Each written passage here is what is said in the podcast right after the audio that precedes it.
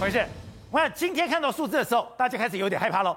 人数已经到了一万一千三百五十三，已经是破万了。破万了以后，我们看到今天有两个死亡的案例，而有两个死亡案例里面有一个还没有算进来，是基隆的妇女，她就非常紧张，是哎，她已经觉得她自己不对劲了，也也已经住院了，怎么还会走到说哎，最后没有治疗，在家里往生嘞？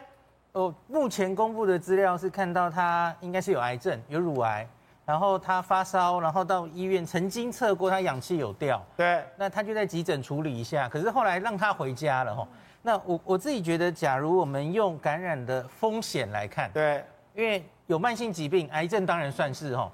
那六十五岁以上这些人，理论上我们应该要让他染疫的话，要能住院了，不能待在家里。对，那至少也要在加强版的检疫所或是防疫旅馆，因为这种人随时会恶化。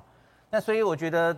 呃，理论上我觉得应该要让他住院。今天增加了二十三例的本土中度的，中度以后，大家会有一个啊，哎，你看啊，接种疫苗没有？两剂、三剂、三剂、两剂、三剂、三剂、三剂、三剂、三剂、三剂，哎，我都已经打三剂，怎么还会中重症呢？对我，我就发现最近有非常多人就每天看这个这个表，然后就说打疫苗没有用，可是大家完全忘记考虑分母分子的问题。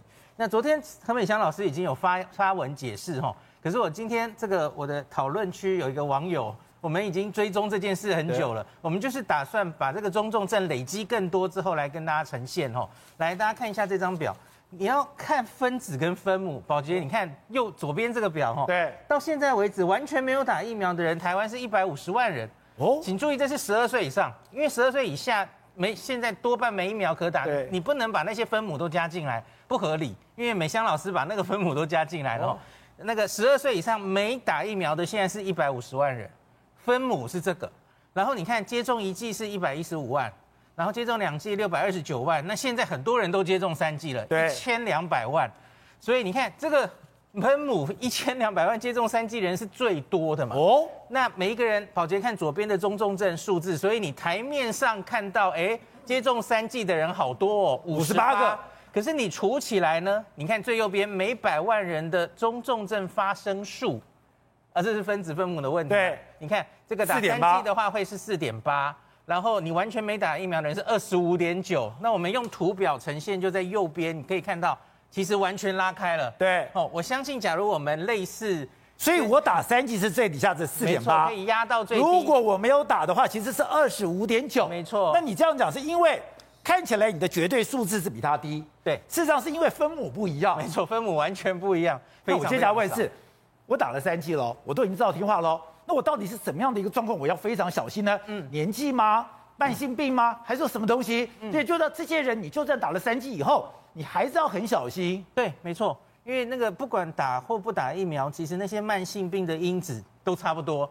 今天那个感染科学会有出来强调，这种人。是我们医疗一定要保留给他们的人，而且用药要快。我们讲过的口服药五天内要用，不然那个病毒量高起来之后，你来不及压下来。那像是什么糖尿病、高血压、肥胖，那个抽烟，抽烟本身也是哦，哦抽烟影响的慢性肺病。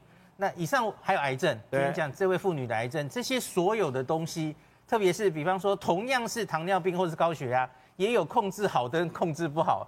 癌症也有控制的很好，可是也有一些诶比较没没办法在化疗的这种状况都各自不一样，所以同样打完三剂疫苗风险还是有差。那这些人就很需要真的染疫的时候应该是住院才对。